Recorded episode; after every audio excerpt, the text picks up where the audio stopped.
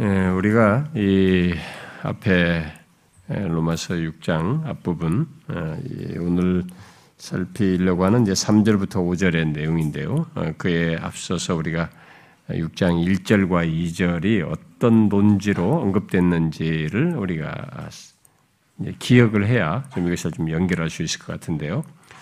우리가 6장 1절과 2절을 통해서 살폈던 것은 그 5장까지 6장 이전까지 말한 특별히 5장에서 말한 음, 음, 것에 대한 에, 이제 5장에서 말한 게 그거였잖아요. 음, 특별히 우리가 아, 은혜도 또한 의로 말미암아 왕노릇하여 우리 주 예수 그리스도로 말미암아 영생에 이르게 한다. 그래서 우리가 예수 믿는 신자들은 은혜가 왕노릇하는 조건에 있다라는 그 내용을 살폈죠. 그래서 우리의 모든 것이 우리가 이제 소속과 우리가 아, 거하는 영역 자체가 은혜 영역에 있다. 점수부터 끝까지 모든 것이 이런 내용이었습니다. 네, 그런 것에 대한 이제 어떤 도전이 아, 제기된 거죠. 음, 반발이 아니 그런 것에 대해서 이제 오해와 오해든지 어떤 도전이든지 그런 것이 있었던 것을 예상을 하고 지금 얘기하는 거죠. 뭐예요? 은혜를 더하게 하려고 죄에 거할 수 있는. 그러니까 그러면 죄를 더 지을수록 은혜에 거하겠네. 이렇게 이런 논지가 나오는 것인데 대해서 지금 반박을 한 거죠. 은혜에 거하게 더하게 하려고 죄에 거하겠느냐 이렇게 말하면서 그럴 수 없다. 음? 의롭다움을 받은 우리들에 대해서 어, 이 죄에 대한 죄에 대하여 죽은 우리가 어찌 그 가운데 더 살리오라고 이렇게 반박을 했어요.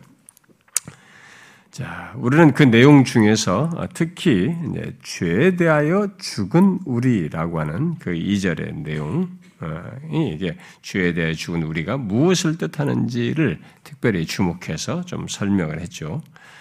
그것은 더 이상 우리가 아, 죄가 더 이상 죄가 우리의 주인 노릇 또는 왕 노릇 할 수 없는 우리의 소속의 변화, 영역의 변화가 있게 되었다는 것을 말하는 것으로 어, 얘기를 했습니다. 자, 이제 바울은 그래서 우리가 이제 더 이상 그 죄에 거할 수가 없다, 막 그런 얘기했죠.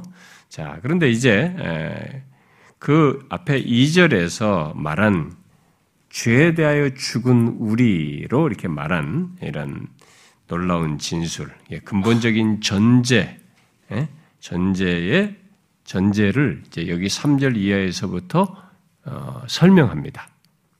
죄에 대하여 죽은 우리로 말한 이 내용을 이 근본적인 전제를 어, 뒤에서 이렇게 어, 연결해서 해석을 하고 있죠. 그래서 오늘 우리가 살피려고 하는 이제 3절부터 11절의 내용은 바로 그 내용을 어, 바로 이제 죄에 대하여 죽었다는 것이 어떻게 있게 되고 음? 그것이 어떻게 사실인지 그것을 설명을 해줍니다. 11절까지. 예, 자, 질문해 봅시다. 그러면 우리가 이제 죄에 대하여 죽었다 했을 때 우리가 어떻게 죄에 대하여 죽었다는 것인가?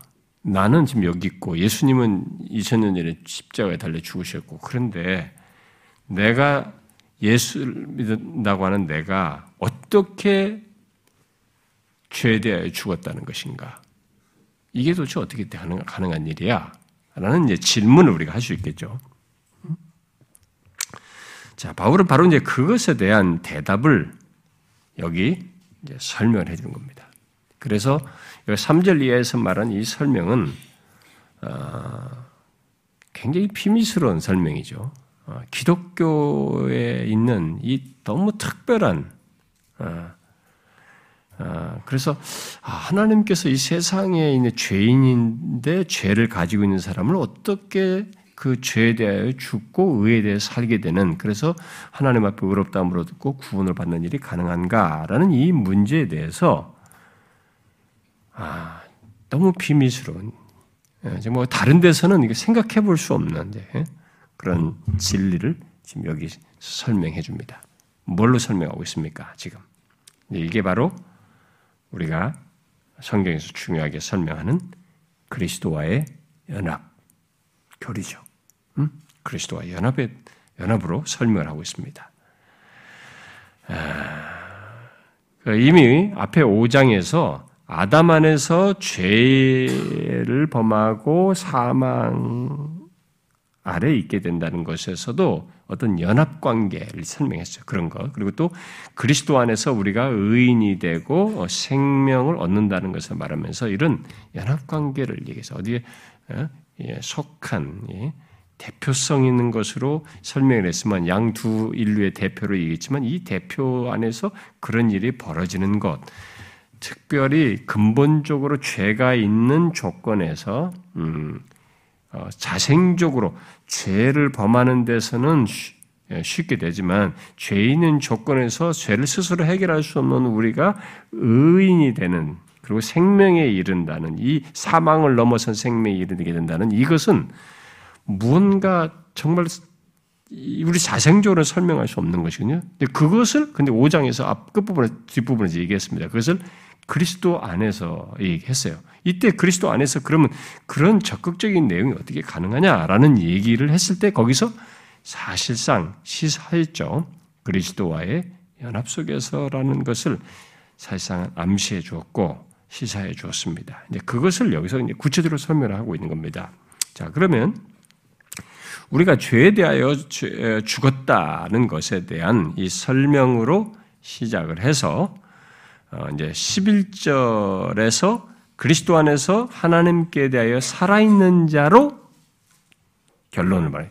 그러니까 죄에 대하여 죽은 것에서 더 적극적으로 그리스도 안에서 하나님에 대해서 살아있는 자로 이렇게 말하는 내용으로 이 단락이 내용이 이렇게 전개가 되는데, 자, 이것을 이제, 어, 구체적으로 그러면 어떻게 그렇게 그 설명해 나가는지를 바울의 참 이 로마서는 계속 설명하지만 너무 탁월한 촘촘히 진리를 아주 체계적으로 잘 그러면서도 가만히 편지를 읽는 사람들에게 있어서 보면 목회적으로 그들에게 충분히 설명이 될 내용들을 잘 해나가는 것을 보게 됩니다.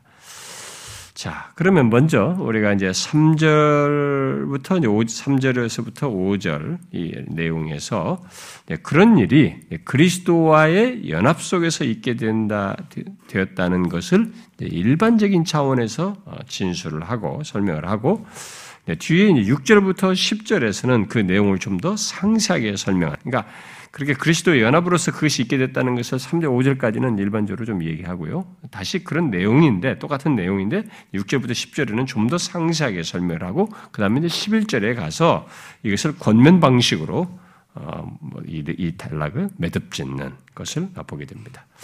그래서 이 시간은 먼저 3절부터 5절, 이것은 뭐 내용이 좀 길어서 좀 중간에 잘라서 할 수도 있었겠지만은 단락을 묶어서 하는 게더 어, 좋을 듯 해서 3절부터 5절을 어, 일반적인 지술로 말한 이 내용을 오늘 다 살피도록 하겠습니다.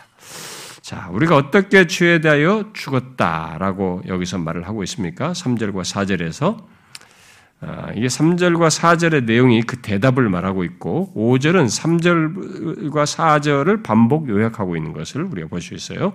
자, 3절과 4절을 잘 보면 우리가 어떻게 죄에 대해 죽었다고 말을 하고 있습니까? 그것을 어떻게 설명하는지를 한번 보십시오. 어떻게 설명하고 있어요? 분명 이 5장 12절부터 21절에서 그리스도와의 연합으로 설명한 것을 여기서 지금 무엇으로 설명을 하고 있습니까? 그리스도와 연합을 어떤 것으로 설명을 하고 있어요? 세례로 설명하고 있습니다. 자, 그리스도와 합 합하여 세례받음으로 그리스도의 죽으심과 장사됨에 연합되어 결국 그리스도의 살아나심과 같이 새 생명 가운데 행한다라고 말을 하고 있습니다. 자, 그러므로 분명 여기 그리스도와 연합하는 것을 세례와 연관지어서 말을 하고 있어요.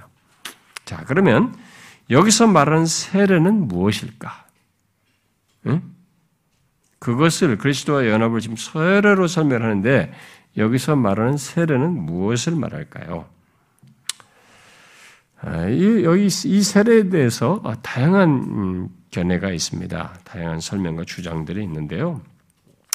로마 카톨릭처럼 음, 성사로죠. 세례를 그들은 칠종사 중의 하나여서 이 구원적인 요소를로서 세례를 굉장히 얘기하죠. 그래서 굉장히 그들은 세례 그래서 구원적인 요소로 말한 이 세례 성사기 때문에 이 세례식 자체가 세례 의식 자체를 굉장히 중요시합니다. 아, 그들은 아, 지난번에 얘기했다시피 아, 예수를 안 믿어도 어, 자기 가족 중에 세례 받는다면 진짜 가족이 다 와요. 대가족이 다 와요. 막 이탈리아 같은 데 이런 데 보면은 진짜 대가족이 와요. 제가 옛날에 유럽 여행하다 어디 한번 얘기했었잖아요. 깜짝 놀랐어요. 나는 무슨 뭐 할아버지부터 할머니가 모든 가족이 그 유아세례 하나 받는 아이에 한 대가족이 다 모였더라고 이렇게. 교회가 뭐 평상시에는 그렇게 안 모일 것이라고 봐요. 어, 외장도 그렇게 크지도 않은데. 근데 막 나중에 그 찍, 어, 아이 유아세례 받고 나서 온 가족이 대가족이 사진 찍는데 진짜 한 3, 40명은 사진 찍는 것 같더라고요. 그러니까 그들은 카톨릭적인 문화 배경 속에서 음, 굉장히 그것을 중요시 여기죠. 그런 식으로 세례를 이 본문의 세례를 바로 로마 카톨릭이 말하는 그런 의미에서 세례로 이해하는 아, 그것이 있고요. 어, 또그 어, 여기 세례를 이 그 상징적인 것으로 주장을 하는 네, 그런 설명도 있고, 그다음에 여기 세례를 서, 이게 내용 자체가 볼 때 이런 어, 뭐 그리스도와 함께 죽고 살고 뭐 생명이고 이런 내용이다 보니까 실제적으로 결과적으로 세례를 얘기해서 강조하고자 하는 것이 어떤 실제적인 내용이다 보니까 성령에 의한 세례를 말하는 것이다 이렇게 주장을 하고 그렇습니다. 그러니까 뭐 특별히 그 어, 그런 주장을 하는데 음 그래서 이게 같이 우리 복음주의 지정 안에서도 특별히 카톨릭 같은 그런 견해는 아니더라도 복음주의 지정 안에서는 세례를 상징적으로서 주장하는 것과 성령에 의한 세례로 주장하는 것이 어, 상당히 많이 이렇게 어, 사람들에게 이렇게 가르쳐져요. 가르쳐지고 이렇게 어, 주장되고 있습니다. 자, 그래서 여기서 일단 우리는 먼저 바울이 여기 3절과 4절에 3절과 4절에서 말한 이 내용을 1절과 2절에 연결해서 바울이 은혜가 왕노릇하는 조건에 있다는 사실로 인해서 죄를 마음대로 지을 수 있다고 생각하는 사람들에 대해서 그들이 알고 있는 세례를 들어서 말하고 있다는 것을 먼저 우리가 염두에 두는 것이 필요해요. 여기 문맥에서 이 세례를 이해하기 위해서는 바울이 지금 문맥 속에서 이 단어를 이 세례를 꺼낸 것을 염두에 둬야 됩니다. 문맥 속에서 꺼낸 게 세례를 왜 꺼냈습니까? 지금 은혜가 왕노릇하는 조건에 있는 사람들이 예, 그 왕노릇 한다는 조건에 있다는 것 때문에 자기들이 착각 생각한 거죠. 죄를 마음대로 지을 수도 있겠네라는 생각을 한 거란 말이에요. 그런 사람들에 대해서 그들이 알고 있는 세례. 그러니까 비록 그 사람들 예수를 믿는데 예, 그런 사람들이 이미 예수를 믿어서 어, 받아서 모두가 세례하면 무엇 말하는지를 알고 있는 그들이 받은 그 세례를 얘기를 하고 있단 말이에요. 문맥상에서요. 그러니까 특징, 특별하게 세례 어떤 걸 덧붙여 있질 않아요. 세례가 상징적인지 뭐 성령인지 이런 문구나 부가적 설명 없이 그들에게 지금 1절과 2절의 문제 제기를 하면서 그들이 예수를 믿어서 세례를 받은 그 내용, 그들이 알고 있는 세례를 가지고 꺼내고 있다는 것을 여기서 먼저 캐치하는 것이 그걸 염두에 두고 보는 것이 이 세례, 여기서 말하는 세례가 무엇인지를 이해하는데 중요하다고 볼 수 있겠습니다. 그래서 1차적으로 바울은 이 편지의 수신자들이 알고 있는 세례, 일반적으로 수신자들이 예수 믿는 로마의 성 그리스도인들이 일반적으로 알고 있는 세례, 그들이 받은 세례 얘기를 가지고 이 얘기를 꺼내고 있다라고 봐야 한다는 것입니다. 만일 그 세례가 아닌 성령에 의한 세례이거나 아, 또 상징적인 의미에서의 세례라면 그것을 시사하는 내용을 여기서 첨가했을 것이에요. 왜냐하면 다른 데서 성령에 의한 세례나 뭐 불세례며 이런 것을 할 때는 세례가 다른 것으로 연결돼서 했을 때는 거의 그런 말들을 쓰거든요. 성경에서. 그런데 그런 말을 쓰지 않고 세례를 썼을 때는 성경의 전체적인 용례가 다 일반적인 세례예요. 우리들이 게 처음 예수 믿을 때 세례 받은 그 일반적인 세례를 성경의 용례들이 말을 하고 있다는 말이에요. 여기서도 지금 그렇단 말이에요. 다른 것을 지금 부가적인 설명이 전혀 없기 때문에 여기서 어떤 욕심이 나지만 로준스 목사 같은 사람이 그렇게 한 거거든요. 지금 그러니까 욕심이 나지만 그것을 우리가 여기서 어, 빠져 들어가면 안 되는 거죠. 오히려 로준스 목사가 오히려 되게 어, 그렇게 보는 것이 문제가 있다고 빠져 들어가면 안 된다고 막 하지만 오히려 로준스 목사도 여기서 자신의 열심, 이 성령에 대한 열심을 여기서 너무 노출했어요. 음.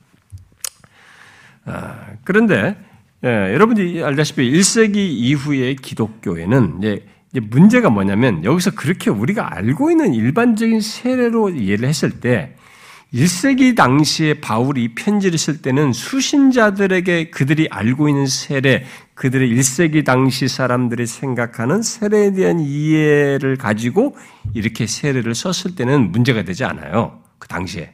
문제는 우리 시대예요. 중세나 옛날 시대. 초대교회를 지난 그 뒷세대들이 이 세례의 개념이 달라졌단 말이에요. 그래서 우리에게 지금 혼란이 오는 거예요, 지금. 그래서 이 세례에 대한 그 로준스 같은 해석이 가능한 뭐 설명이 주장되고 여러 가지 다 성징적인 해입니다. 뭐 이런 다양한 설명들을 이 복음주의 신앙 안에서 하고 있는 겁니다. 여러분도 알다시피 1세기 당시 그리스도인들이 이해하는 세례와 오늘 우리들이 이해하는 세례는 많이 다릅니다. 아, 예, 그래서 많은 사람들이 그 때문에 오늘날 우리들의 입장에서 볼 때는 여기서 말한 이 세례를 우리들이 오늘날의 이 달라진 세례 개념으로 이해하기가 너무 어려우니까 그 세례 개념을 버리는 거예요. 그래서 실제적인 세례를 설명할 수 있는 성령이 한 세례라, 세례나 어떤 상징적인 의미로 해석하고 싶고 그쪽으로 빠져들어가는 거죠. 그게 이제 우리들의 맹점이에요. 본문 1세기 당시의 세례는 예수 그리스도를 믿는 자들이 받은 것이냐. 이미 예수 그리스도를 구주로 회개하여 예수 그리스도를 구주로 믿는 자들이 받는 세례였단 말이에요. 그래서 그들에게 세례는 진짜로 이제 예수 그리스도를 믿어서 내가 이제 옛 생활에서 회개하여 돌이키고서 이제 진짜 예수 그리스도와 하나 되는 표이고, 일종의 그리스도와 하나 되는 표요 어떤 인치심의 표적이었던 거죠. 그래서 그가 예수 믿게 된 그가 그리스도와 하나 되었다, 하나 되었다는 것, 곧 연합되었다는 것을 외적으로 표하여 드러내는 것이었죠. 이 세례가. 그래서 당연히, 어, 이 그리스도와의 연합의 실제가 예수 믿는 당사자에게 있는 것. 어, 그래서 예수 그리스도를 믿어서 이게 그리스도와 하나 됐다라고 했을 때는 여기에 당연히 성령의 어떤 역사가 내포되어 있어요. 음? 분명히. 그 세례 속에는 예수를 믿어서 외적인 표로서 그리스도 하나 되는 표로서 받게 되는 이 세례는 이 신자가 되는 것과 그것의 표로서에 갖는 이 세례, 이 모든 것 속에는 그렇게 해서 그리스도와 연합되는 것의 실제와 그것을 외적으로 표현하는 이것 속에는 분명히 그것이 예수 믿는 신자에게 실제로 갖게 되는 데 있어서는 연합이라고 하는 실제를 갖게 되는 데 있어서는 성령을 빼내고 설명할 수가 없어요.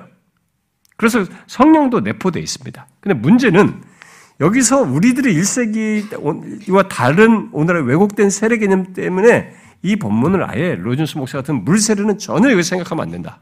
성령세로 딱 성령이 한 세례로 딱 주장을 한다든가 뭐 어떤 사람들은 아예 상징적인 세례로 이해한다. 이런 식으로 이제 복음주 진영이라든가 이런 사람들이 말을 하는 거예요. 그게 이제 우리가 오히려 더 혼란스럽게 되는 것입니다.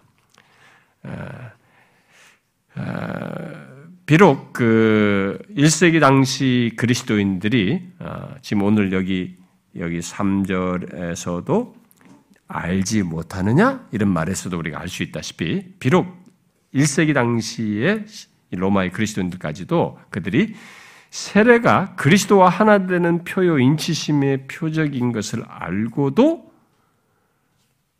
이 은혜를 더하게 하려고 죄에 거할 수 있다는 생각을 하는 일이 있었다 할지라도 그런 생각을 하는 어리석음에 빠지는 일이 있다 할지라도 그들은 세례가 예수 그리스도를 믿어 그와 연합되는 것인 줄은 알았던 것이죠. 내가 세례를 받 예수를 믿었고 믿어서 이제 세례 받으면서 그리스도 하나 되는 것이 분명하다라는 것을 그 외적인 표를 통해서 인식하고 있었고 그렇게 세례를 그렇게 연결해서 이해하는 것은 그때 1세기 성도들에게는 다 아는 사실이었어요. 그 아는 사실을 가지고 지금 꺼내서 여기서 바울이 지금 설명을 하는 거죠. 그래서 지금 여기 앞에서 말한 것처럼 야 세례 받은 우리는 어? 그리스도와 합파에 세례받는 우리는 그의 죽으신과 앞에 세례받는 거 알지 못해? 이렇게 얘기를 한 거죠. 자, 그러나 오늘날 우리들의 세례는 어떻습니까? 어, 로마 카톨릭이나 오늘날 이, 이 교회에서 이 세례를 보면은 그저 의식 수준이에요. 어, 심지어 세례를 받기만 하면 구원받는 것으로 생각합니다. 예, 그리고 그렇게 가르치기까지 해요. 그뭐 이, 우리 교회 와가지고 어떤 사람들 다 세례 다시 받고 싶다 막 그런단 말이에요. 왜냐면 자기 뭐 한 번 세례 받겠다고 말만 했고 한 번 문답하고 그냥 30분도 안 되면 5분 문답하고 세례 받았다.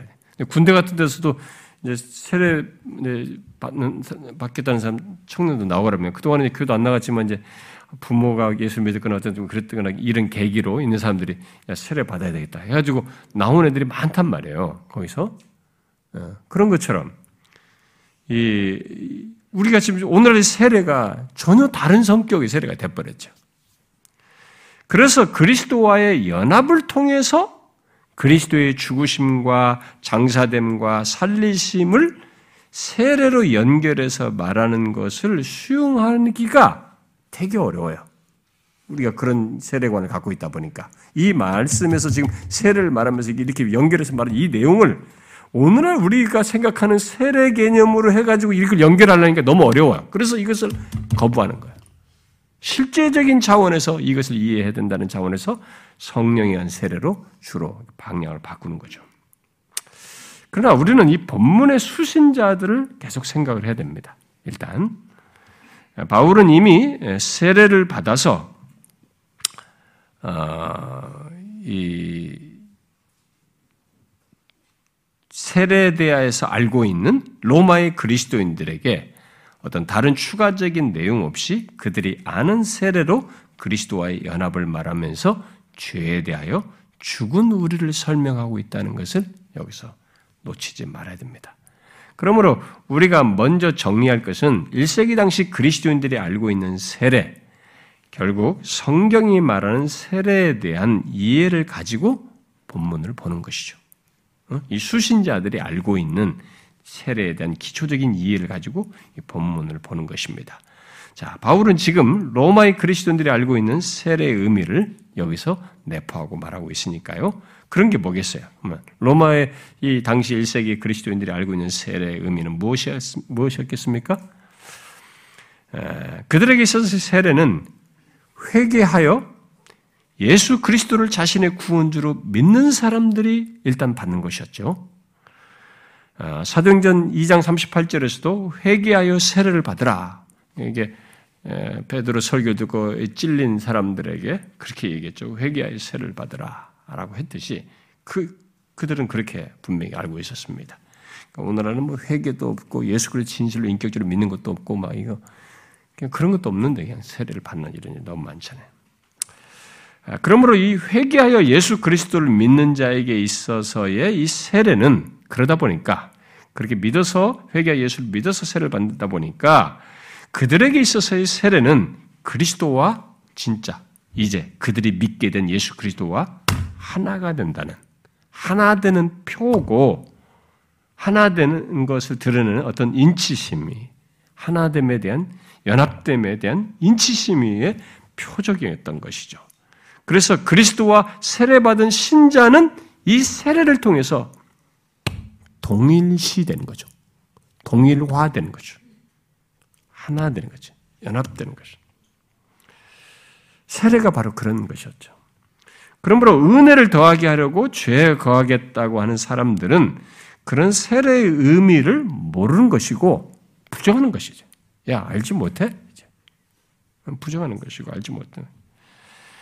그래서 결국 세례는 신자와 그리스도, 특히 십자가에 못 박혀 죽으시고 장사되어 다시 살아나신 그리스도와 하나됨, 곧 연합의 연합을 외적으로 드러내는 것이죠.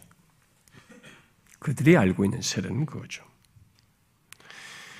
세례의 가장 중요한 의미는 본질 의미, 가장 중요한 의미이고 또 본질적인 의미는 바로 예수 믿는 우리와 그리스도의 연합이에요. 음?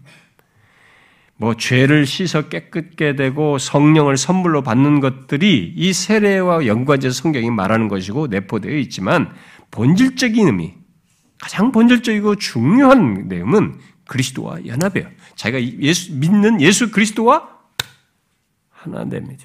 동일시되는 겁니다. 연합되는 거죠. 그래서 본문에서 합하여라고 했네. 이 합하여라는 이 말을 아, 그래서 여기서 쓰고 있는 것입니다. 뭐 제가 이 전체사가 어떤 의미냐 이렇게 복잡하게 좀 설명하지 않고 있는데 우리가 번역대로 이해하는 게 맞습니다. 그냥 합하여? 그리스도와 합하여.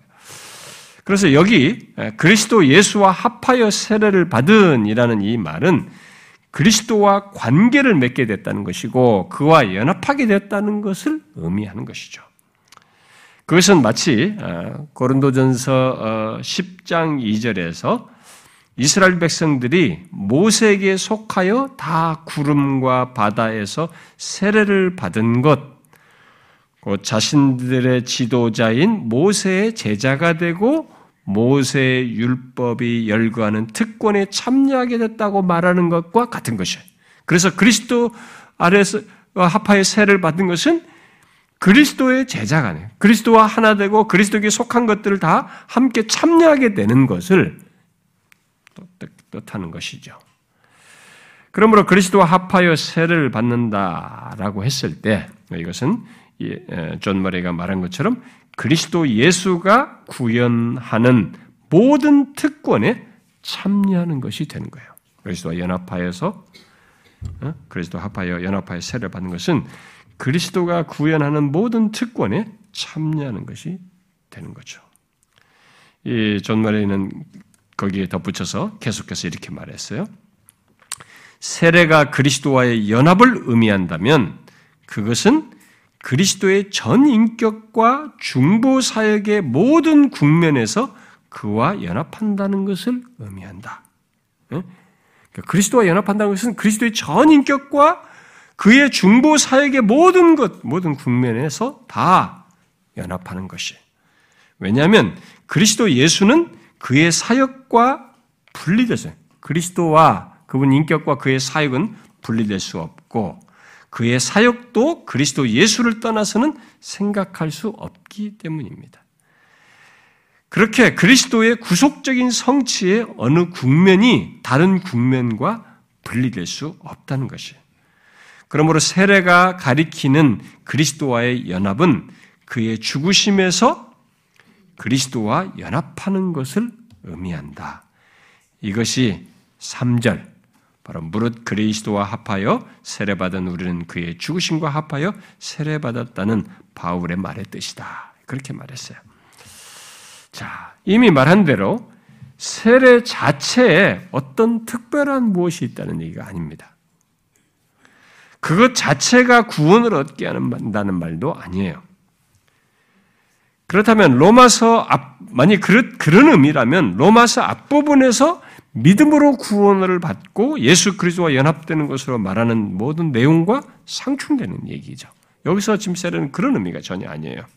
세례는 믿음으로 그리스도와 연합되는 것, 물론 그 일이 실제로 일어나는 것은 성령에 의해서 있게 됩니다만 그런 모든 것을 가시적으로 드러내는 것으로 그야말로 그리스도의 몸 안에 지체됨의 표징이고 인침인 것이죠.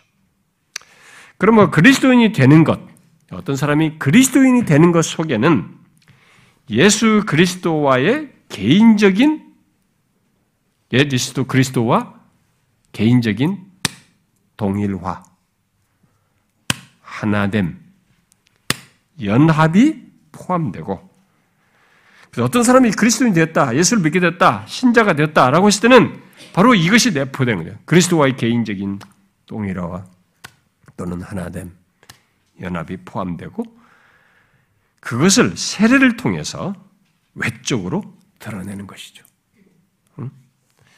그런데 여기서 우리가 이제 주목할 내용은 바로 그런 세례의 의미를 통해서 예수 그리스도를 믿는 우리를 그리스도와 동일화한다는 이 사실이에요. 어, 좀 어렵나요? 세례 이런 얘기가?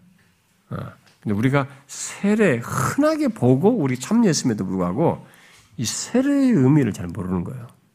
그러니까 자기가 예수를 믿어서 세례를 받았음에도 불구하고 그 세례를 통해서 내게 있게 되고 그것을 통해서 뜻하는 바, 어? 나한테 확증하게 된 이런 사실들을 이렇게 오늘날의 이 세례가 너무 싸구려가 되다 보니까 그걸 나한테 실제적으로 적용을 못해요. 실제적으로 믿지도 않고. 어떤 면에서 우리는 이런 세례에 대한 의미를 더 성세하게 알고 또 그렇게 참여하는 것이 없다 보니까 그런지도 모르겠어요. 저는 뭐 세례에 대해서 여러 번 설명도 했고 많이 했기 때문에 어, 별도로 이렇게 많이 요즘은 잘 안 하고 있습니다. 앞부분에서. 근데 다시 뒤에 오는 사람을 위해서 한 번씩은 또 다시 할 필요가 있다는 음, 필요도 느끼게 되는데, 어, 이, 이런 것을 내가 예수를 믿어 세례받은 자는 정확히 알아야 돼요. 설사 자신이 과거에 어, 좀뭘 몰라서 세례를 받았다 할지라도 분명히 예수를 그리스도를 믿은 자로서 그것이 성부와 성자 성령의 이름으로 있게 되었고 그것을 통해서 결국 나한테 예수 믿는 신자의 어떤 표로서 갖게 된다고 했을 때는 그런 연결선상에서 이해를 하고 있어야 됩니다. 의식 자체를 말하는 거 아니에요. 음, 의식 자체만을 얘기하는 것이 아닙니다. 그 안에 어떤 것이 있다는 것이 아닙니다. 지금 이 세례가 세례를 가지고 설명하는 이 실제 내용이 예수를 믿는 자에게 있는 것과 관련해서 세례로 설명하는 것을 우리가 연결해서 잘 이해하고 있어야 된다는 것입니다. 뭐 제가 이제 예, 우리 교회는 뭐 이런 것을 제가 설명을 해도 여러분들이 다 잘 이해하시고 우리는 그래도 거의 다 좀 따라오잖아요. 알아듣고 따라오고 막 이러기 때문에 어, 그래도 좀 별 문제가 없는데 제가 어, 뭐 만난 어떤 목사님이 음, 로마서를 들으셨나 봐요. 네. 아 이걸 어떻게 이걸 성도들이 듣냐 이거 이런 내용을 어떻게 듣냐고 생각 이렇게 생각하더라고요. 어, 그러니까 이제 나는 오히려 난 거꾸로 반문해요. 왜 성경에는 이런 사실을 못 들을 거라고 생각하는가? 왜 이런 얘기를 안 하고 대충 넘어갈까? 어, 성경에 이런 바울이 정교하게 전개해서 신자들의 의롭다함의 이 복됨을 설명하는 이것을 왜 바울의 논지대로 정확하게 설명 안 해줄까? 저는 오히려 의문이에요.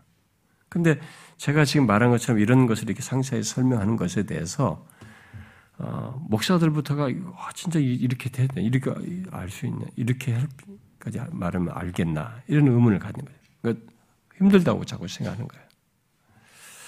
어, 그러다 보니까 이제 성도들도 지금 어떤 사람이 이런 걸 안 들어보던 사람이 우리가 오늘 같이 우리가 이렇게 로마서 설명해서 설명하는 걸 들으면 우리 교와 들으면 야 여기는 뭐 진짜 예수 아주 잘민사민나 와야 되겠구나. 이렇게 생각하고 적응을 못해요. 아, 힘들어한다고. 근데 여기 지금 바울이 이 설명하는 논지를 잘 우리가 따라갈 수 있어야 되고 사실 우리가 그렇게 따라가지 못할 정도로 이해가 없거나 그런 이해를 안 가지고 있다면 우리가 지금 신앙생활을 정상적으로 하지 못해 잘못하고 있는 거죠. 오히려 바르게 하지 않고 있는 것이죠. 이 세례 같은 것도 가장 흔한 얘기 아닙니까? 우리 은혜 방편 속에서 있는. 근데 이것에 대한 이해를 우리가 정확히 못 가지고 있다고 하면 자기가 세례를 받아놓고도 그 의미조차도 모르고 신앙생활을 하고 있다는 말이 되기 때문에 정확하게 여기서 알아야죠. 지금 바울이 이걸 설명하고 있는 걸 잘 이것을 들어서 설명을 잘 따라가야 되는 것이죠. 그래서 여기서 일단 주목할 것은 바로 지금 말한 예? 예수 그리스도와의 어떤 개인적인 동일화, 하나됨, 어, 연합이 연합이 어, 어, 그, 그 연결해서 말하는 이런 세례적인 의미를 통해서 예수 그리스도를 믿는 우리 우리들이 결국 그리스도와 이 동일화하는 것으로 동일화로 설명하고 있는 거죠. 동일화된다는 사실이에요. 이미 제가 아까 조금 전에 인용한 이존 머레의 말을 통해서도 말을 했지만 예수 믿는 우리들이 그리스도와 연합하게 될 때 그 연합의 의미는 우리들이 그리스도에게 일어난 모든 것에 연합되는 것이 포함하는 거거든요. 단순히 그리스도와 어떤 관계만 가졌다는 것이 아니라 그리스도에게 일어난 모든 것에 내가 연합되는 것을 내포하는 것이에요. 그래서 먼저 이 3절에서 말하는 것, 바로 그리스도의 십자가, 그리스도가 십자가에 못 박여 죽으신 것에서도 그리스도에게 있었던 거잖아요. 일어난 것. 거기에도 우리가 똑같이 연합하게 되는 것으로 지금 얘기를 하는 거죠. 그래서. 아, 바로 이런 사실을, 어, 우리 3절에서 말한 이런 사실을 우리가 여러분들 유명한 우리가 갈라디아서 2장 20절 같은 데서도 내가 그리스도와 함께 십자가에 못 박혔다. 라는 이런 표현, 그 말을 바울이 한 것도 같은 맥락이죠. 그건 연합 속에서 설명할 수 있는 거죠. 그리스도와 동일시대에서 얘기하는 겁니다. 그리고 우리가 어, 몇번 자주 읽었던 에베소서 2장 4절부터 어, 6절에 그리스도와 함께 죽고 어, 일으킴 받고 하늘에 안침 받았다라고 하는 그런 내용도 그리스도와 우리의 연합이 바로 그런 내용을 내포한다는 것을 연합 속에서 있는 것으로 얘기하는 것입니다. 자, 그런데 그런 일이 실제 그런 일이 어, 실제적인 연합으로 있으려면은 그렇게 그리스도와 함께 죽고 또 살고 어, 안침받고 뭐 일으킴 받고 뭐 이렇게 그리스도와 함께 십자가 못 박이 이런 것들이 실제적인 연합으로서 우리에게 있으려면 거기에 무엇이 있어야 되겠어요? 그냥 세례만 받으면 자동적으로 그런 것이 이 의식, 이 세례 의식이라는 것이 자동적으로 그걸 다 모든 것을 갖는 것을 말하겠습니까? 아까 그것은 외적인 표징이라고 그랬어요. 이 뭐겠어요? 실제로 이런 그리스도와 연합에서 있게 되는 그리스도와 함께 죽고 살고 이런 것이 우리에게 실제적으로 그리스도와 연합 속에서 있으려면 무엇이 있어야 되겠어요? 제가 앞에서 말한 것처럼 세례 의식을 하는 것만으로는 세례 의식했다고 해서 저절로 그런 것이 생긴다고 이렇게 말하기는 논리적인 모순이 그건 그냥 그저 사변에 지나지 않는 것입니다. 그렇게 말하면 실제로 그런 일이 가능하려면 뭐가 있어야 되잖아요. 어떻게 있게 되겠어요? 이미 앞에서 말한 대로 그런 연합이 실제로 우리에게 있기 위해서는 당연히 예수 그리스도를 믿는 우리를 그리스도와 연합되게 하시는 성령의 역사가 있어야 돼요.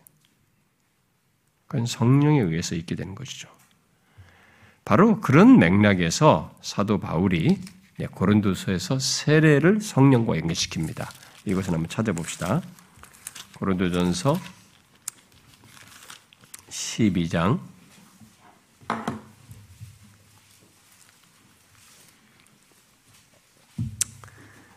고린도전서 12장 13절 한번 읽어봅시다. 고린도전서 12장 13절 시작. 우리가 유대인이나 헬라인이나 종이나 자유인이나 다 한 성령으로 세례를 받아 한 몸이 되었고 또 한 성령으로 마시게 하셨느니라. 음.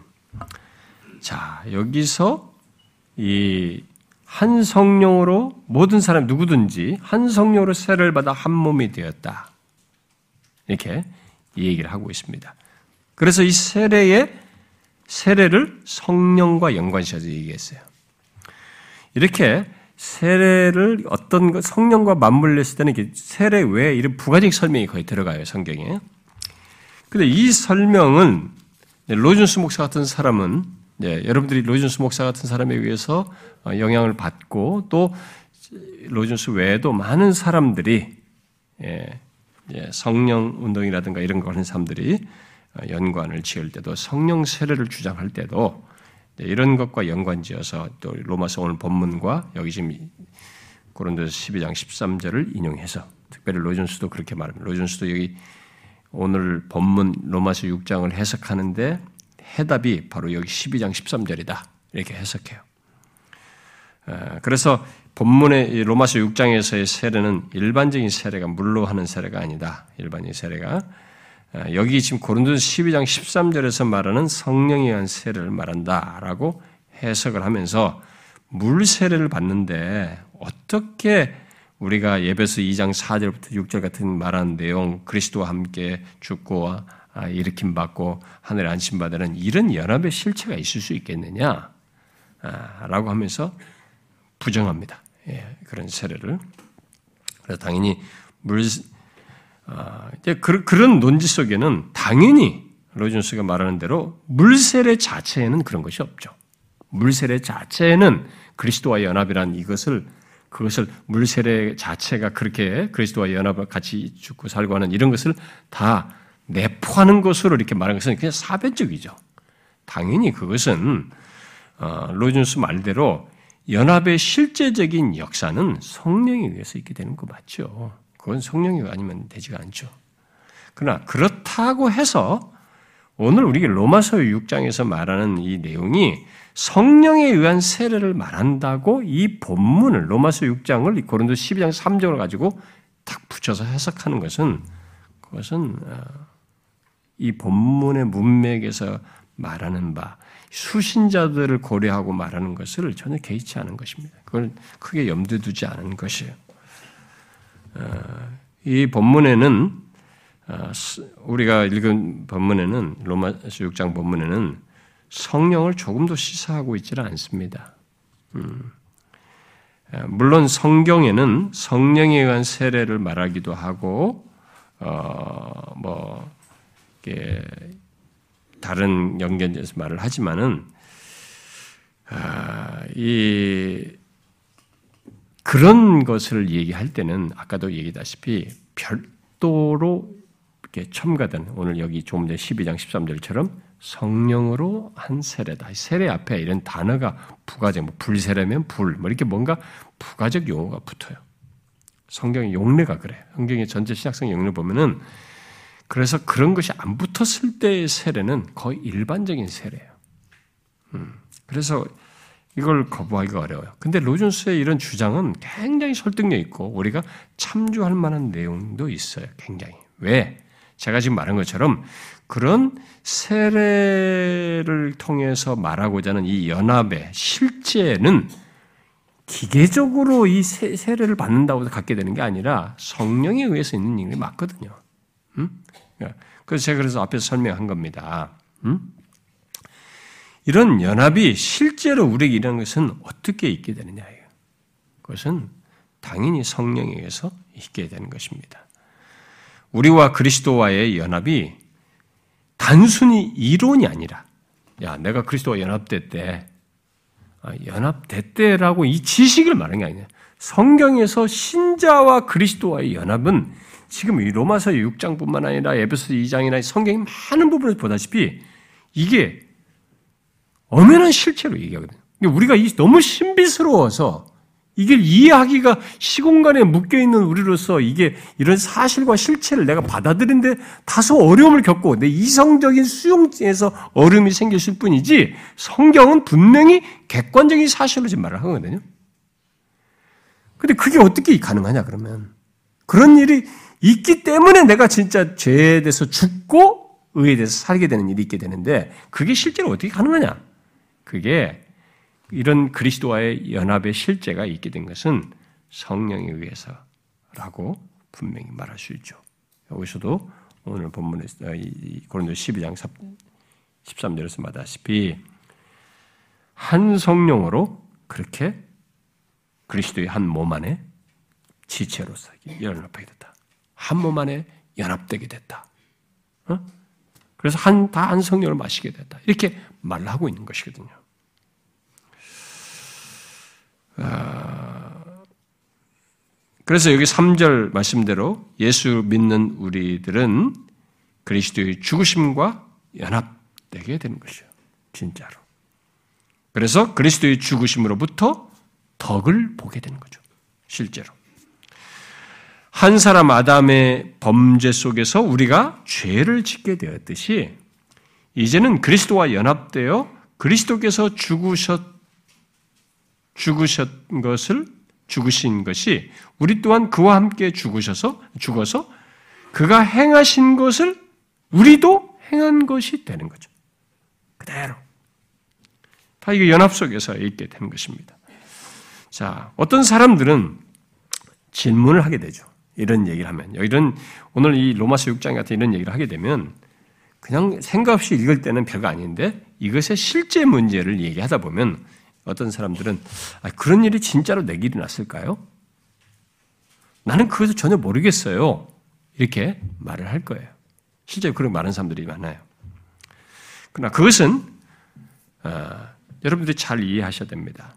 우리가 아담 안에서 이 세상에 태어난 아담이 범죄하는 것을 아담의 대표 안에서 이 세상에 태어난 모든 인간이 아담 안에서 죄를 짓고 또 사망에 이르는 것이 사실인 듯이 이것은 아, 그렇게 아담 안에서 내가 죄를 짓고 사망에 이르는 것이 이르게 되는 그 과정을 내가 주관적으로 그렇게 나한테 그런 일이 아담 안에서 있게 됐다는 것을 아담과 연결선상에서 내게 실제로 연결성이 있다라고 하는 것을 내가 주관적으로 느끼지 않고 객관적인 사실로 있듯이 이것도 똑같아요.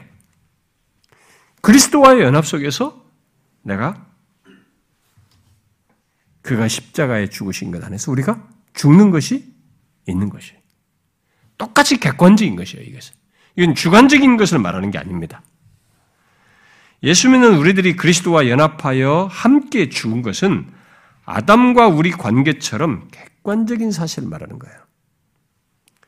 그러므로 그리스도와의 연합된 그리스도와 연합된 우리는 그 연합으로 인해서 그리스도께서 죄에 대하여 죽었을 때 우리 또한 죄에 대하여 함께 죽었습니다. 예수 믿는 자는 사람들은 그리스도와의 연합을 로이존스 목사 말대로 거의 주관적인 체험 차원에서 이해하려고 자꾸 노력을 해요. 그래서 주로 예, 찬송가를 작사를 할 때도 그리스도의 연합과 관련된 묘사나 찬송을 거의 주관적인 차원에서 이 연합의 문제를 작사해서 부르는 것이 일반적인 찬송이에요. 그러나 바울은 여기 3절부터 10절까지 내용에서 여기 3절부터 10절까지 이 내용은 그 사실이 그리스도와의 연합이 이게 객관적인 성격을 띠 객관적인 성격이라고 하는 것을 계속해서 말하고 있습니다. 그래서 11절에 가서야 적용적으로 이 그 사실을 우리가 여겨라. 주관적으로 이미 다 알고 있으면 여겨라고 할 것도 없는 거예요. 이 객관적인 사실이기 때문에 그 객관적인 사실을 여겨라. 이렇게 말하는 거죠. 응? 그렇죠? 그러면 11절에 가지고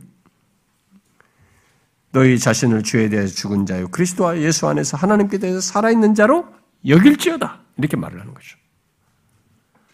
객관적인 사실이기 때문에 그런 것입니다. 그래서 우리와 그리스도와의 연합은 우리가 아담 안에서 가진 것이 주관적인 체험으로 갖지 않았듯이 똑같이 주관적인 체험으로 갖지 않고 객관적인 사실로서 갖는 것이에요. 예수 믿는 자에게는. 그러니까 내가 주관으로 느끼는 것과 상관없이 객관적인 사실로 예수 믿는 자에게 있는 거예요. 이게. 실제로 있게 된 것이죠. 잘 보시면 어, 여기 그리스도의 죽으심과 함께 세례받은 우리에 대해서 앞으로 그 예수 믿는 너희들에게 앞으로 그렇게 될 것이다. 응?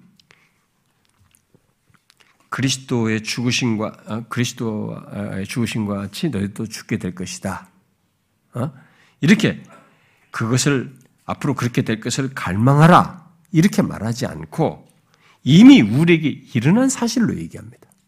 이 그리스도의 연합 문제를 얘기할 때 연합 속에서 그리스도와 함께 죽고 살고 이런 문제를 다 잘 보시면 성경이 다 과거 시제 이미 일어난 사실로 얘기를 하는 거죠.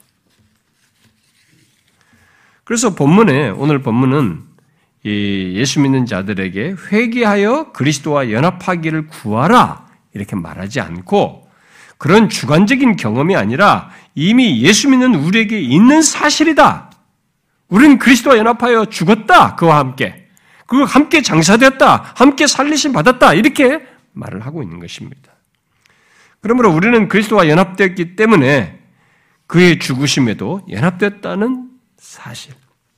그래서 죽으심 속에서 함께 연합되었다는 사실을 알아야 돼. 그걸 그렇게 알고 있어야 됩니다. 곧 그와 함께 우리 또한 죽은 것이죠. 그래서 2절에 쓴 대로 죄에 대하여 죽은 우리 이렇게 하는 거죠. 아니, 내가 언제 죄에 대해 죽었어, 내가 언제? 어? 내가 언제 죄에 대해 죽었냔 말이에요. 이게 끝나버린 죽은 것이 끝난 것인데, 끝난 이것이 언제 내가 그런 일이 있었단 말이에요. 아니에요, 이게. 이 바로 그리스도와 함께 죽었기 때문에요. 그 연합하여 그리스도와 함께 죽었기 때문에 얘기하는 것입니다. 그걸 지금 계속 설명하는 거예요. 그러니까 바울이 너무 놀라운 겁니다. 2절에 죄에 대해 죽은 우리를 이렇게 11절까지 쫙 연결해 설명하는 거죠. 아주 디테일하게 설명하는 거죠. 그래서 그리스도께서 죄에 대하여 죽었기 때문에 우리도 그런 것입니다. 이 사실을 뒤에 10절에서 정확히 말하잖아요. 10절을 보세요. 그가 죽으심은 죄에 대하여 단번에 죽으심이요. 음? 그렇게 말하죠? 그가 살아계심도 음? 하나님께 대해 살아계십니다. 그죠? 그가 죽으심은 죄에 대하여 단번에 죽으심이에요. 그래서 그가 십자가에서 죽으실 때 죄에 대해서 단번에 죽으셔야 돼요. 그래서 그와 함께 연합한 자들이 다 죄에 대해서 함께 죽은 거예요. 그래서 죄에 대하여 죽은 우리로 명시하는 겁니다. 우리 예수 민자들에 대해서. 신비스럽고 놀라운 사실이에요. 그런데 바울은 우리들이 그리스도의 죽으심에서 연합되었을 뿐만 아니라 뭘 덧붙이고 있습니까? 그의 장사됨에도 연합되었다는 것을 사절에서 얘기하죠. 그러므로 우리가 그의 죽으심과 합하여 세를 받음으로 그와 함께 장사되었나니 이렇게죠. 그러니까 결국 이 문장상에서 이게 마치 이게 조금 오해 소지가 있는 것처럼 미끄럽지 않은 것처럼 이해되는데 이게 죽으심과 합하여 그의 죽으심과 합해서 그리스도와 함께 함, 그와 함께 죽는 것도 그와 연합 속에서 있는 것으로 지금 말을 하고 있는 것입니다. 그래서 예수 믿는 우리는 그리스도와 연합하여 그와 함께 죽어 죽은 것뿐만 아니라 그의 장사됨에도 연합하여서 함께 참여, 함께 장사되었다라는 것을 말하는 것입니다. 여러분 장사된 것에서도 연합되었다는 것은 무엇을 말할까요? 아까 죽은 것도 그리스도와 연합하여 죽은 것도 있는데 여기서 장사된 것에서도 연합되었다는 것은 무엇을 말하겠어요? 장사되는 것은 누가 실제로 죽었다는 것을 최종적으로 증거하고 증명하는 것이에요.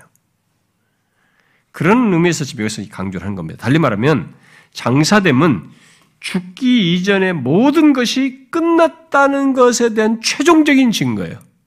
최종적인 표죠. 최종적인 증거입니다.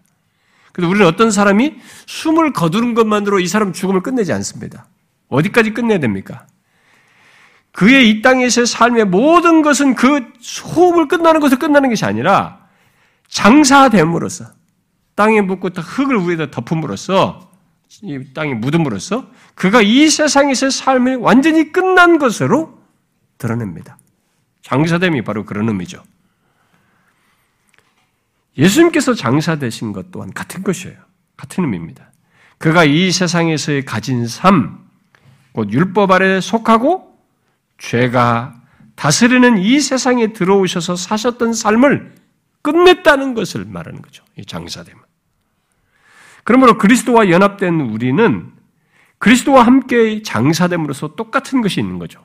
바로 죄의 왕노로 타는 이런 이전의 조건을 완전히 끝냈다. 그것을 매장하여 끝냈다는 것을 말해준 것입니다. 그리스도와 함께 장사됨에는 바로 그런 의미를 말하는 거죠. 죄의 왕노릇 하는 이전 조건이 완전히 매장, 끝났다라는 거죠. 그렇게 죄에 대하여 죽었다라는 것입니다. 우리는 죽어 장사된 자가 이 세상의 체계와 삶을 완전히 끝내게 되듯이 우리 또한 그리스도와 함께 장사됨으로써 이전에 우리를 지배했던 조건, 곧 죄가 왕노릇하는 삶의 체계와 그 조건에서 완전히 벗어났다는 것을 끝냈다는 것을 말해주는 것입니다. 그래서 우리가 그리스도와 함께 장사됐다는 이 사실은 우리는 이미 그런 사람이라는 죄가 왕노릇하는 삶의 책에서 완전히 벗어난 사람들이에요. 그것에 대해서 끝난 사람들인 거죠. 앞에 5장 21절이 그렇게 해서 사실이 된 것이죠. 죄가 사망 안에서 왕노릇한 것이 은혜도 또한 의로 말며 왕노릇하여 우리 주 예수 그리스도로 말미암아 영생에 이르게 한다라고 하는 이것이 그렇게 해서 성취되는 것입니다. 자, 그런데 우리와 그리스도와의 연합을 바울은 또 거기서 끝내지 않고 있죠. 4절 하반절에 적극적인 내용에서도 연합된 것을 말을 합니다. 뭐예요? 이는 아버지의 영광으로 말미암아 그리스도를 죽은 자 가운데서 살리심 같이 우리로 또한 새 생명 가운데 행하게 하려 하십니다. 자, 아버지의 영광으로 말미암아 그리스도를 죽은 자 가운데서 살리심 같이 우리도 또한 똑같이 연합돼서 그것이 우리에게도 똑같이 있어서 죽고 장사되고 그 다음에 그가 살아난 것처럼 새 생명 가운데 행하는 것을 얘기를 하고 있습니다. 자, 결국 뭡니까? 그리스도의 죽으심, 장사됨, 그의 부활하심에서도 우리가 동일하게 연합되었다는 것을 얘기합니다. 여기 그리스도의 부활에 연합되는 것은 연합되는 것 또한 역 똑같이 주관적인 것은 말하지 않고 똑같이 객관적인 것이에요. 그리스도와 연합되어서 객관적으로 있게 된 것을 말합니다. 자, 그런데 그리스도와 함께 부활하게 된 것이 어떻게 있게 되었습니까? 자, 어떻게 있게 됐다고 말하고 있어요? 바로 아버지의 영광으로 말을 하고 있습니다. 제가 부활주일 설교 때도 이, 이, 문야, 이 본문을 읽어 드렸었는데, 여러분 그리스도께서 어, 묻히신 조건에서 그를 살리신 것을 어, 어, 말을 할 때 가장 직접적인 표현으로 우리에게 와닿는 설명으로 말하는 것은 어디였어요? 그때도 제가 인용했었는데 어디였습니까? 거기서는 어떤 걸 설명하고 있습니까? 여러분 에베소서 1장을 한번 봅시다. 음.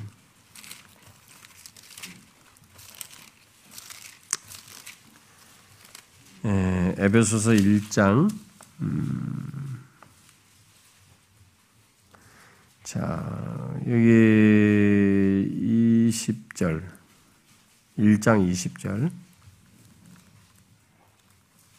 음, 자, 20절만 읽어봅시다. 그냥 20절만. 시작.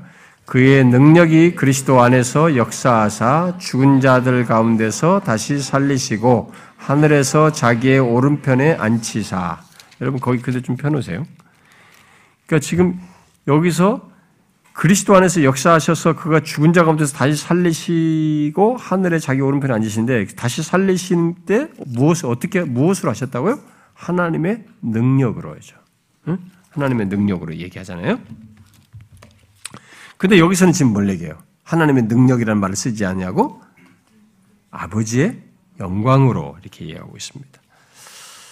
어, 그래서 여기 아버지의 영광 왜 그 앞에서는 다 보통 일반적으로 상식적으로 능력으로를 얘기하는데 우리 죽은 자서 살리는 데는 뭐 아버지의 영광으로 살린다는 말이 좀 이렇게 와닿지 않잖아요. 능력으로 살린다는 말이 사실 실제적이고 이게 맞는 얘기잖아요. 근데 왜 여기서는 아버지의 영광으로 얘기했을까 우리가 의문을 들 수 있는데 뭐 여기에 대해서 어, 이 영광을 아마 다른 달리 설명하기는 어렵 어, 하지 않고요.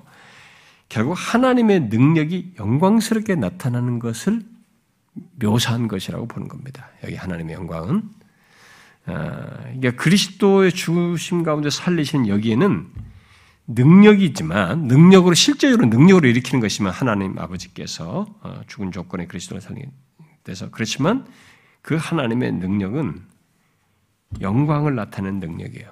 하나님의 능력이 영광스럽게 나타나는 거죠. 뭐 또는 하나님의 영광에 대한 다른 표현인 하나님의 위엄과 완전하심을 능력으로 나타내는 것을 말한다고 할 수 있겠습니다. 그래서 중요한 것은 그리스도를 죽은 자 가운데서 곧 장사된 조건에서 하나님의 영광의 권능으로 살리심으로써 더 이상 그리스도께서 어떻게 됐어요? 이제 죄와 사망이 왕노릇하는 조건에 붙잡혀 있지 않게 되었다. 붙잡혀 있을 수 없게 되었다, 없, 없게 되었다는 것입니다. 그런 표현을 어, 사도 베드로가 설교 때 하죠. 오순절 때. 여러분 한번 봅시다. 요한 아니, 사도행전 2장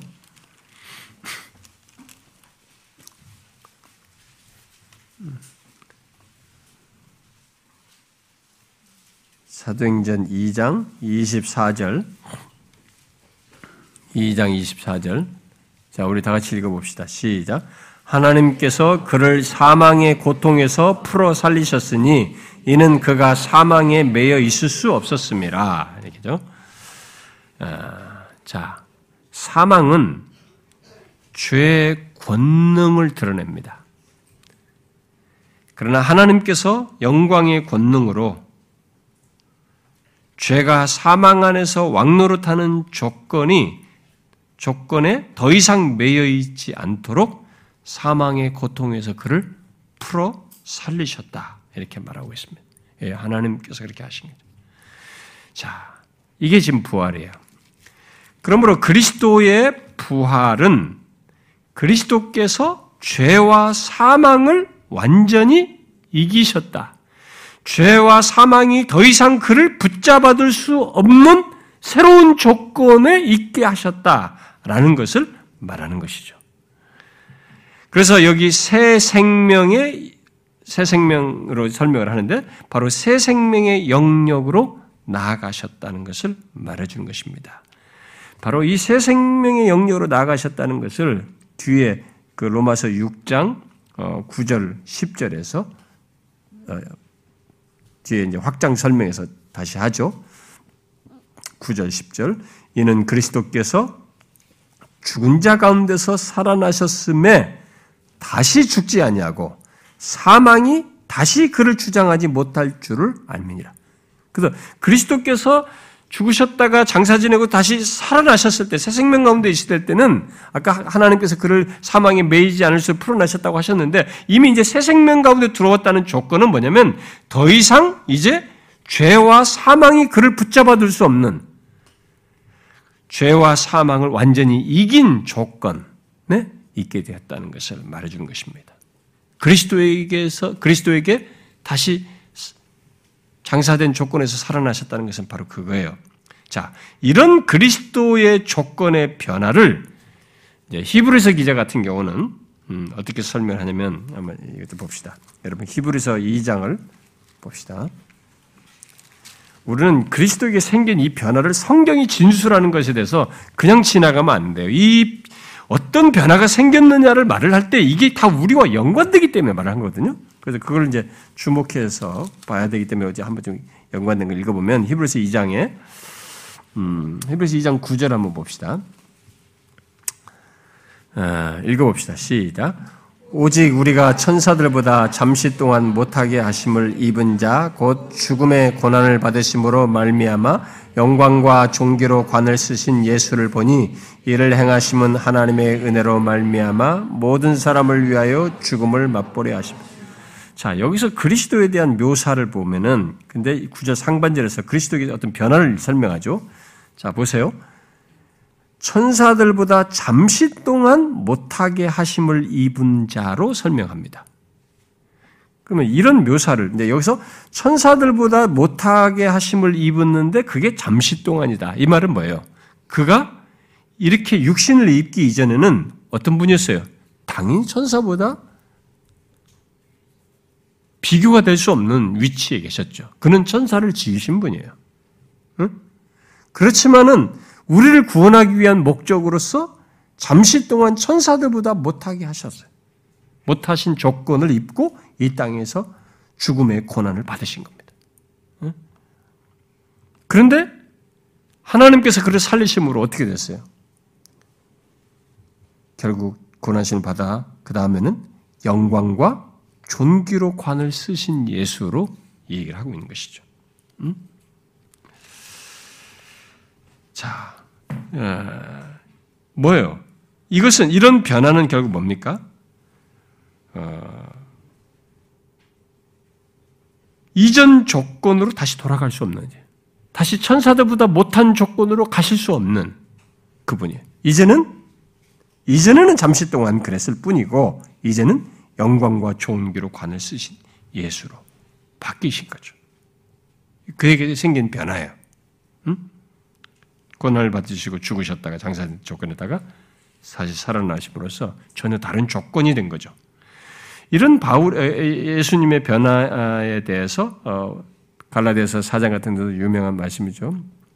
때가 참에 하나님이 그 아들을 보내서 율법 아래 나게 하셨다 이런 얘기했단 말. 그러면 이분이 사람을 지으신 분이신데 사람을 통해서 여인의 후손을 통해서 나셔요. 그리고 자기가 율법의 제정자예요. 바울에게 아니, 아니 모세에게 이 나타나셔서 현현하셔서 이게 탁이 돌에다가 글자를 십계명을 새겨 주실 때도 그것은 현현하시는 하나님인데 성자 하나님으로 주로 많이 얘기하잖아요. 율법의 제정자시라고 하나님이시단 말이에요. 인간을 지으시고 여인을 창조하시고 이게 율법의 제정자신 당신이 자신이 여인을 에게 나시고 율법 아래 오셨어요. 근데 나중에 부활하시면 어떻게 돼요? 더 이상 율법 아래 있지 않게 된 거죠. 다 끝나버려요. 죄와 사망의 법에 법을 완전히 끊으시는 조건으로 바뀌신 거죠. 부활하심으로써 더 이상 율법에 매이지 않게 된 것이죠. 부활하심으로써 더 이상 죄와 사망에 매이지 않게 되신 것이죠. 그런데 오늘 본문에서 그리스도에게 생긴 그 부활로 말미암아 있게 된 것을 오늘 본문에서 이제 어떻게 돼요? 우리와 연관돼. 그렇게 그리스도께서 부활하여 새 생명 가운데 행하시게 되었듯이 이제 어떻게 돼요? 우리도 또한 그와 연합된 우리들 또한 아버지의 영광스러운 능력으로 동일한 일이 있게 되었다는 것을 말해주고 있는 것입니다. 예. 연합을 통해서 똑같이 있게 된 거죠. 이런 일이. 그래서 이제 아까 제가 에베소 2장을 그대로 놔두라고 그러는데 어, 그 다시 읽어봐야 되거든요. 에베소 2장을 좀 보세요. 에베소 1장 봐, 2장. 에베소 2장 4절부터 어, 6절을 읽어봅시다. 시작. 극률이 풍성하신 하나님이 우리를 사랑하신 그 큰 사랑을 인하여 허물로 죽은 우리를 그리스도와 함께 살리셨고 너희는 은혜로 구원을 받은 것이라. 또 함께 일으키사 그리스도 예수 안에서 함께 하늘에 앉히시니. 자 여기서 아까 하나님의 능력으로 앞에 얘기했는데 여기서는 극률이 풍성하신 하나님이 사랑 큰 사랑으로 허물로 죽은 우리를 그리스도와 함께 살리시고 그와 함께 일으키사 그리스도 예수 안에 함께 하늘에 앉히시는 이게 이제 다 부정과거 시니 과거 시로서 얘기를 하는데 이런 일을 다 있게 하셨다는 거죠. 근데 이게 뭐요? 그리스도와 함께 연합한 자에게 있게 되는. 그러니까 죽는 것으로 끝나는 일으키고 하늘에 안심 받는 것까지 이런 일이 다 하나님에 의해서 로마서 말씀으로 보면 아버지의 영광스러운 능력으로 아버지의 영광으로 여기서는 사랑으로 에베소 1장으로는 하나님의 크신 하나님의 능력으로 그 일이 우리도 똑같이 그리스도와 연합되어서 똑같이 우리에게 일어나는 것으로 얘기를 하고 있는 것입니다.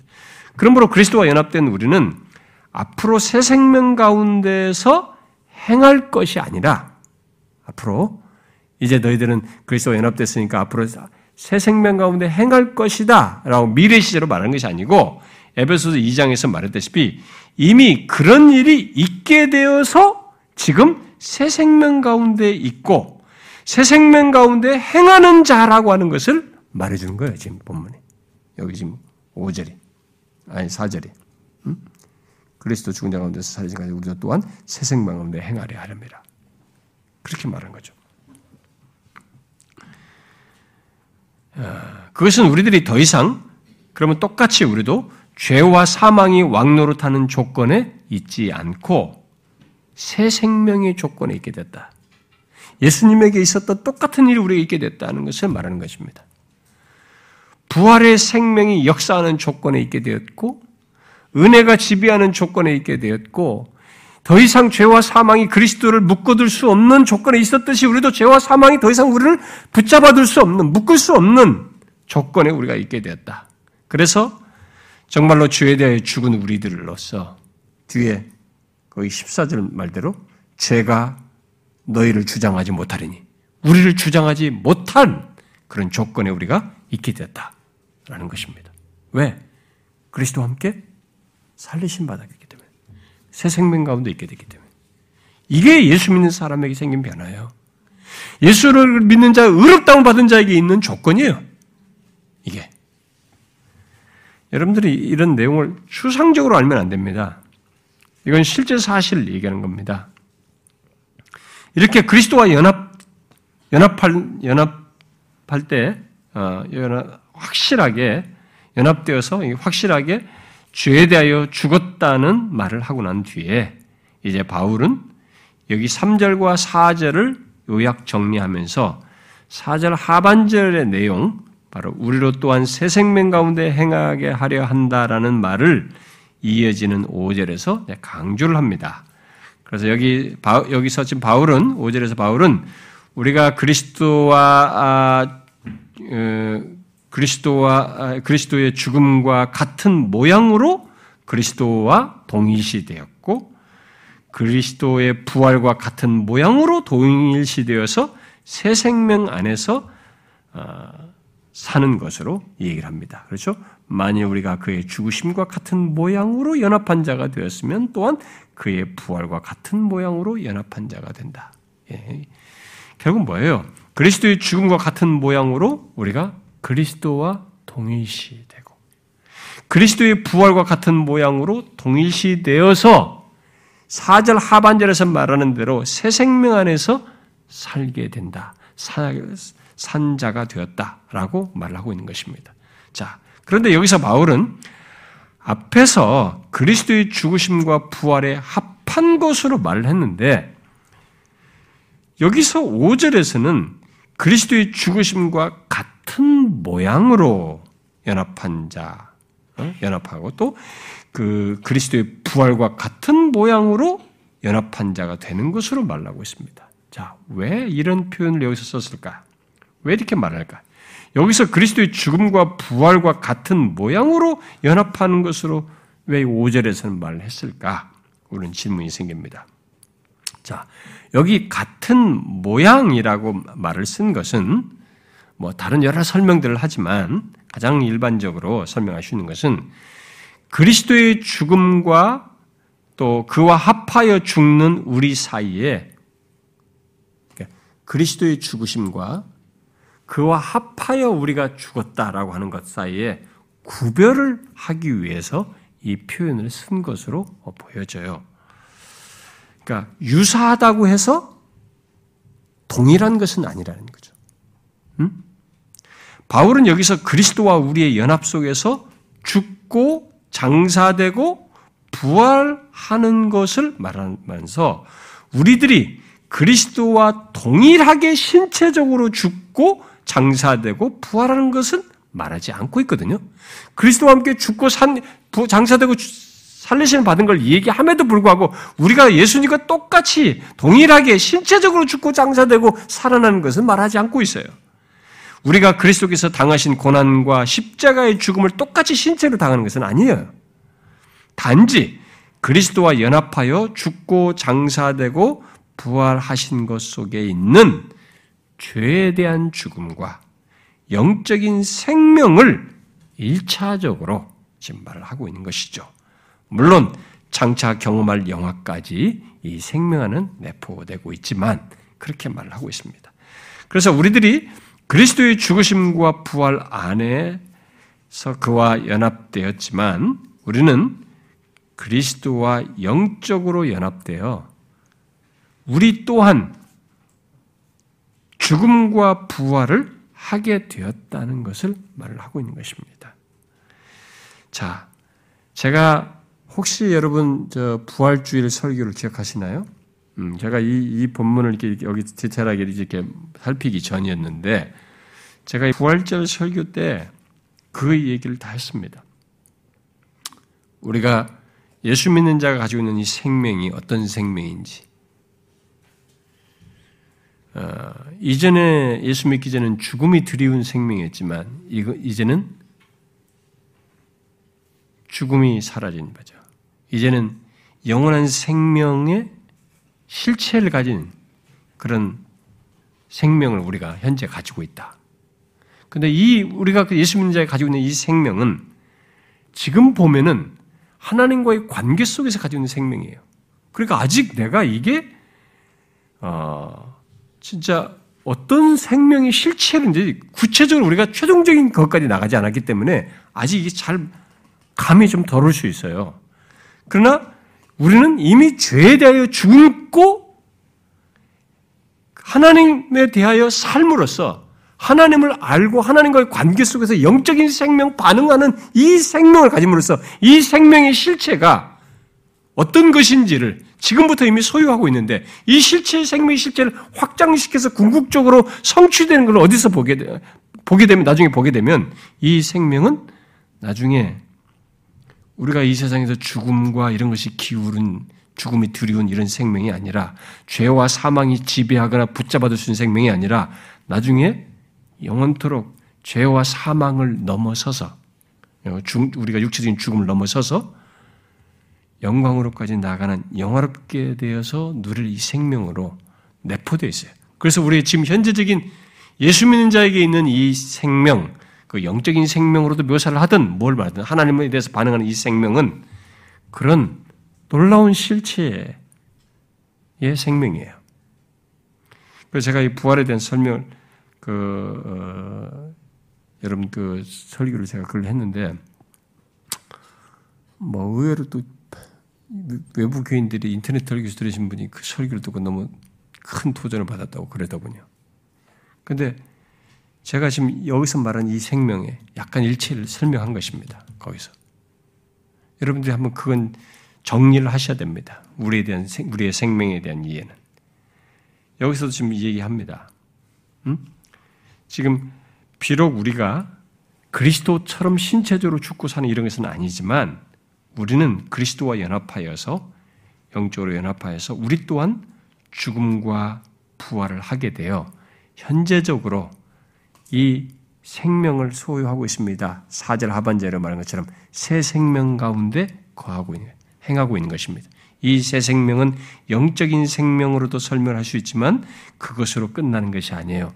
영화롭게 되어서 나중에 죄와 사망이 이 땅에서부터 우리를 붙잡아둘 수 없는 생명을 현재적으로 소유하여서 갖고 있기 때문에 나중에 죽음 넘어서도 이 죽음은 우리를 우리가 가지고 이 생명을 붙잡아두는 죽음이 아니에요. 나도 육체적인 죽음도.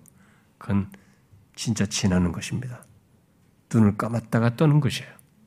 우리는 우리가 가지고 생명의 이 새 생명의 실체를 온전하게 궁극적으로 경험하게 되는 것이죠. 그래서 어, 예, 그런데 여기 지금 5절 5절 하반절에서 연합한 자가 되리라 이제 5절에 보면은 이렇게 말을 하고 있어서 사람들이 이게 이게 무슨 뭐냐 앞에서는 다 예? 이미 우리에게 있게 된 것으로 다 얘기했는데 또 여기서는 또 미래 시제를 말하는 이게 또 뭐냐 여기서 사람들이 좀 헷갈려요. 응? 되리라 그랬죠? 연합한 자가 되 그의 부활과 같은 모양으로 연합한 자가 되리라는 게 뭐냐 이렇게 어? 그래서 이게 미래의 어떤 육체적인 부활을 말하는 것이냐? 아, 지금 여기서 1차적으로는 아, 미래의 육체적인 부활을 말하지 않습니다. 여기서 말은 5절에 예, 그의 부활 같은 모양으로 연합한 자가 되리라는 것은 그리스도의 부활 같은 모양으로 연합한 자가 된 것에 대한 확실성을 미래 시제로 말하는 것입니다. 특히 이 미래 시제는 장사된 조건에서 바라볼 때의 미래 시제예요. 장사된 조건에서 확실하게 그리스도께서 장사됐다가 부활하는 것이 확실하게 있었듯이 우리 또한 연합한 우리들에게 그런 부활과 같은 모양으로 연합한 자로서 있을 것을 말하는 것입니다. 그래서 이 미래 시제를 마치 지금 앞에 문맥과 좀 달리 말하는 것으로 이해하여서 이것을 음, 영화롭게 되는 어떤 육체적인 부활이나 이런 걸로 이해를 하지 말아야 됩니다. 물론 물론 나중에 아까 말한 것처럼 생명에는 영화롭게 되는 것을 내포하고 있죠. 근데 여기서 1차적으로 지금 강조하는 것은 현재적인 것이 이미 있어서 갖게 된 조건을 문맥상에서 1차적으로 강조를 하고 있는 것입니다. 자, 그러므로 앞에 우리가 말한 문제 제기됐던 2절에서 말한 것 을 논증하는 가운데 지금 이 말을 하고 있다는 것을 잊지 말아야 됩니다. 그래서 지금 우리들이 이 세상에서 그리스도의 부활에 연합한 자로서 살아가고 있다는 것을 말을 하고 있는 것입니다. 11절 말씀대로 지금 이 땅에서 우리들은 죄에 대하여 죽은 자로 그리스도 예수 안에 하나님께 대해서 살아있는 자로 여겨야 하는 것입니다. 미래 시제로 그게 아니고 현재 시제로 하나님께 대하여 살아있는 자로 여겨야 되는 거예요. 이미 우리는 그 생명 가운데 있는 것이죠. 그리스도와 연합하여 부활한 부활과 같은 모습으로 어, 그의 부활 같은 모양 속에서 우리 그 조건을 우리가 똑같이 현재 시로 가지고 있는 것입니다. 그래서 11절의 권면이 여기서 굉장히 이제 이 모든 내용에 대한 적용적인 권면이에요. 그리스도 예수 안에서 하나님께 대해서 살아있는 자로 여겨라. 이 객관적인 사실을 인지하고 항상 자신의 이 사실이 자기에게 사실인 것을 기억하도록 여기도록 말을 하고 있는 것입니다. 그러므로 예수 믿는 우리는 지금 더 이상 죄의 왕노릇 아래 있지 않고 다른 영역에 있습니다. 어떤 영역이요? 새 생명 가운데 있습니다. 새 생명의 영역 가운데 있습니다. 이것을 잊지 말아야 됩니다. 예수 믿는 사람들은 이 사실을 잊지 말아야 돼요. 제가 부활절에 말한 이 생명에 대한 이해를 정확히 하셔야 됩니다, 여러분. 예수 믿는 우리는 진짜 전혀 다른 조건을 가지고 있어요. 육체는 죽습니다. 늙어가고 죽지만 우리는 전혀 다른 조건에 있어요. 죄와 사망이 나를 잡아둘 수 없는 그 생명을 가지고 있어요. 그 생명의 영역 속에 있는 것입니다. 죄와 사망의 영역에서 벗어난 조건에 있어요. 완전히 끊어진 조건에 있는 것입니다. 그리스도께서 다시 살아나셔서 새 생명의 영역에 계시듯이 우리 또한 그와 연합하여서 함께 살리심을 받은 우리 또한 죄와 사망의 영역에서 벗어나서 생명의 영역, 구원의 영역에 있는 것입니다. 우리는 지금 그리스도와 함께 이 새 생명 안에서 살아가고 있는 자들이에요. 예수 믿는 자들은. 물론 이 새 생명은 이 땅에서의 생명뿐만 아니라 영적인 생명을 넘어서서 하나님을 아는 관계 속에서의 생명의 완전한 조건, 영화롭게 되는 조건, 영화롭게 되어 사는 것까지 물론 내포한다고 할 수 있겠습니다. 그러나 중요한 것은 그렇게 될 수 있는 사람, 그 생명을 가진 자로서 현재 그리스도와 연합한 자로서 현재 그 생명을 가지고 있다는 것입니다. 이게 예수 믿는 사람 조건이에요. 여러분 이걸 아십니까? 예수 믿는 자는 죽음과 생명에 대한 전혀 다른 이해를 가지고 있습니다. 자신의 소속에 대해서 전혀 다른 이해를 가지고 있어요. 성경을 통해서 그리스도와 함께 있게 된 연합하에서 있게 된 이 실체를 정확히 알고 있어야 됩니다. 그래서 자기가 어떤 조건이 있는지를 알고 삶으로써 이 세상에서 지배하고 있는 사망의 지배, 죄의 지배, 음? 왕노릇하는 조건에서 우리는 그것을 달리 보고 다르게 반응할 수 있어야 됩니다. 그런 우리들이 다시 죄에 거한다는 것은 생각할 수 없는 것이에요. 이전 말씀. 여러분 자신의 조건과 신분을 기억하십시오. 그리스도와 달, 그리스도와 함께 죽고 장사되어 부활한 자신을 기억하라는 것입니다.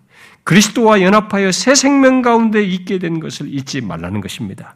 지금 그리스도와 연합하여서 우리는 새 생명 가운데 살고 있는 자로서 이 생명의 온전함, 죄와 사망이 지배할 수 없는 생명, 아니, 붙잡아둘 수 없는 생명을 가지고 이 땅을 살며 그 생명의 온전함으로 나아가고 있다는 것을 잊지 말아야 된다는 거예요. 이 모든 설명을 비밀스러운 설명을 하는데 바로 그리스도와 연합으로 설명하는 것입니다. 어떻게 나에게 이런 일이 있을 수 있느냐? 그리스도와 함께 죽고 살고 다시 일으키는 이 사실 속에서, 이 객관적인 사실 속에서 있게 된 거예요. 이 사실을 11절 말씀대로 우리는 항상 여겨야 되는 거죠. 내게 그것이 실제로 있다는 것을 항상 기억해야 되고 인식하면서 살아야 되는 거죠. 어떻습니까, 여러분? 여러분은 자신이 그리스도 예수 안에서 하나님께 대해서 산 자로, 음? 살아있는 자로 여김에 삽니까? 새 생명의 영역 속에 있는 사람, 새 생명을 소유한 자로 살아가고 있습니까? 자기가 그런 자인 것을 알고 있습니까? 그래야 됩니다. 의롭다움을 받은 자에게 있는 놀라운 변화예요. 그리스도 안에서 갖게 된 놀라운 변화인 것입니다. 그리스도에게 생긴 변화가 똑같이 우리에게 있는 거죠. 죽고 장사되고 부활한 그 일이 연합하여서 우리에게 똑같이 있는 것입니다. 아, 예수 믿으면서도 이런 걸 모르면서 이걸 못 누리고 못 적용하면서 한다면 어떻게 될까요? 우리는 눈에 보이는 것에 지배받겠죠. 어? 일시적인 것들에 좌우되겠죠. 그렇지 않습니다. 이렇게 놀라운 사실이 우리에게 실체로 있습니다. 그리스도와 묶여서. 잊지 마십시오. 기도합시다.